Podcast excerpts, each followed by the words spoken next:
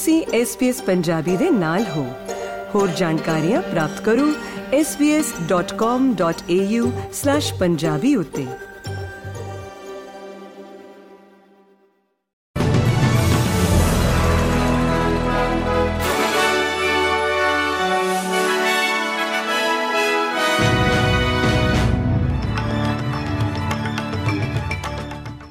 SBS Punjabi ਦੇ news room ਵਿੱਚ ਆਪ ਸਭ ਦਾ ਸਵਾਗਤ ਹੈ। ਆਓ ਨਜ਼ਰ ਮਾਰਦੇ ਹਾਂ ਅੱਜ ਦੀਆਂ ਮੁੱਖ ਖਬਰਾਂ ਦੇ ਉੱਤੇ।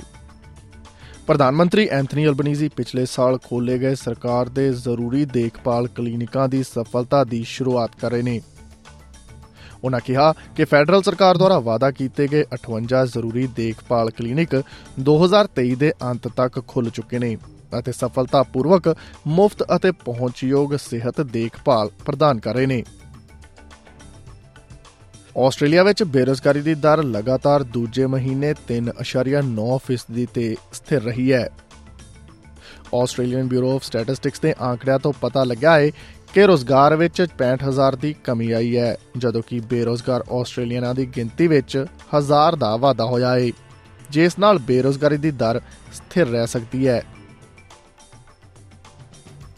ਕੁਈਨਜ਼ਲੈਂਡ ਦੇ ਪ੍ਰੀਮੀਅਰ ਸਟੀਵਨ ਮਾਈਲਸ ਦਾ ਕਹਿਣਾ ਹੈ ਕਿ ਕੀਮਤ ਵਧਾਉਣ ਵਾਲੇ ਰਿਟੇਲਰਾਂ ਲਈ ਸਖਤ ਜੁਰਮਾਨੇ ਤੈਅ ਕੀਤੇ ਜਾਣ ਦੀ ਲੋੜ ਹੈ। ਸ਼੍ਰੀ ਮਾਈਲਸ ਅੱਜ ਸੁਪਰਮਾਰਕਟ ਦੇ ਮਾਲਕਾਂ ਨਾਲ ਮੁਲਾਕਾਤ ਕਰਨ ਲਈ ਤਿਆਰ ਨੇ ਅਤੇ ਕਿਹਾ ਕਿ ਉਹ ਕਿਸਾਨਾਂ ਨੂੰ ਮਿਲਣ ਵਾਲੇ ਭੁਗਤਾਨ ਬਦਲੇ ਖਪਤਕਾਰਾਂ ਦੁਆਰਾ ਚੈੱਕਆਊਟ ਤੇ ਕੀਤੇ ਜਾਣ ਵਾਲੇ ਭੁਗਤਾਨ ਵਿੱਚ ਅੰਤਰ ਬਾਰੇ ਜਵਾਬ ਪ੍ਰਾਪਤ ਕਰਨ ਦੀ ਉਮੀਦ ਕਰ ਰਹੇ ਨੇ। ਇੰਟਰਨੈਸ਼ਨਲ એનર્ਜੀ ਏਜੰਸੀ ਦੇ ਮੁਖੀ ਦਾ ਕਹਿਣਾ ਹੈ ਕਿ ਮੱਧ ਪੂਰਬ ਦੇ ਤਣਾਅ ਦੇ ਬਾਵਜੂਦ ਤੇਲ ਬਾਜ਼ਾਰ ਇਸ ਸਾਲ ਇੱਕ ਆਰਾਮਦਾਇਕ ਅਤੇ ਸੰਤੁਲਿਤ ਸਥਿਤੀ ਵਿੱਚ ਹੋਣਾ ਤੈਅ ਆ।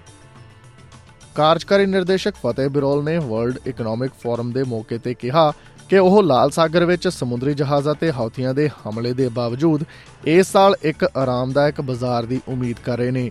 ਜ਼ਿਕਰਯੋਗ ਹੈ ਕਿ ਹੌਥੀਆਂ ਦੇ ਹਮਲੇ ਨੇ ਬਹੁਤ ਸਾਰੀਆਂ ਕੰਪਨੀਆਂ ਨੂੰ ਅਫਰੀਕਾ ਦੇ ਆਲੇ-ਦੁਆਲੇ ਕਾਰਗੋ ਮੋੜਨ ਲਈ ਮਜਬੂਰ ਕਰ ਦਿੱਤਾ ਹੈ। ਪੰਜਾਬ ਨਾਲ ਜੁੜੀ ਹੋਈ ਖਬਰਸਾਰ ਦੀ ਗੱਲ ਕਰੀਏ ਤਾਂ ਅਜਨਾਲਾ ਦੇ ਪਿੰਡ ਸਾਹੋਵਾਲ ਵਿਖੇ ਰੇਤ ਦੀ ਗੈਰ ਕਾਨੂੰਨੀ ਮਾਈਨਿੰਗ ਤੇ ਵੱਡੀ ਕਾਰਵਾਈ ਕਰਦਿਆਂ ਅੰਮ੍ਰਿਤਸਰ ਪੁਲਿਸ ਨੇ ਮੌਕੇ ਤੇ 15 ਟਿੱਪਰ ਅਤੇ 2 ਜੀਸੀਬੀ ਮਸ਼ੀਨਾਂ ਜ਼ਬਤ ਕੀਤੀਆਂ ਨੇ।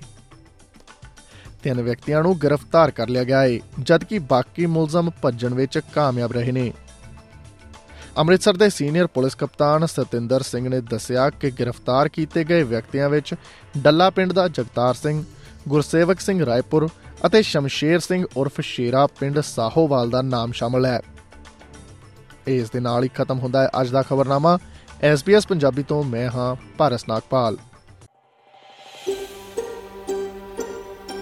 ਕੀ ਤੁਸੀਂ ਇਸ ਤਰ੍ਹਾਂ ਦੀਆਂ ਹੋਰ ਪੇਸ਼ਕਾਰੀਆਂ ਸੁਣਨਾ ਪਸੰਦ ਕਰੋਗੇ Apple Podcast, Google Podcast, Spotify ਜਾਂ ਜਿੱਥੋਂ ਵੀ ਤੁਸੀਂ ਆਪਣੇ ਪੋਡਕਾਸਟ ਸੁਣਦੇ ਹੋ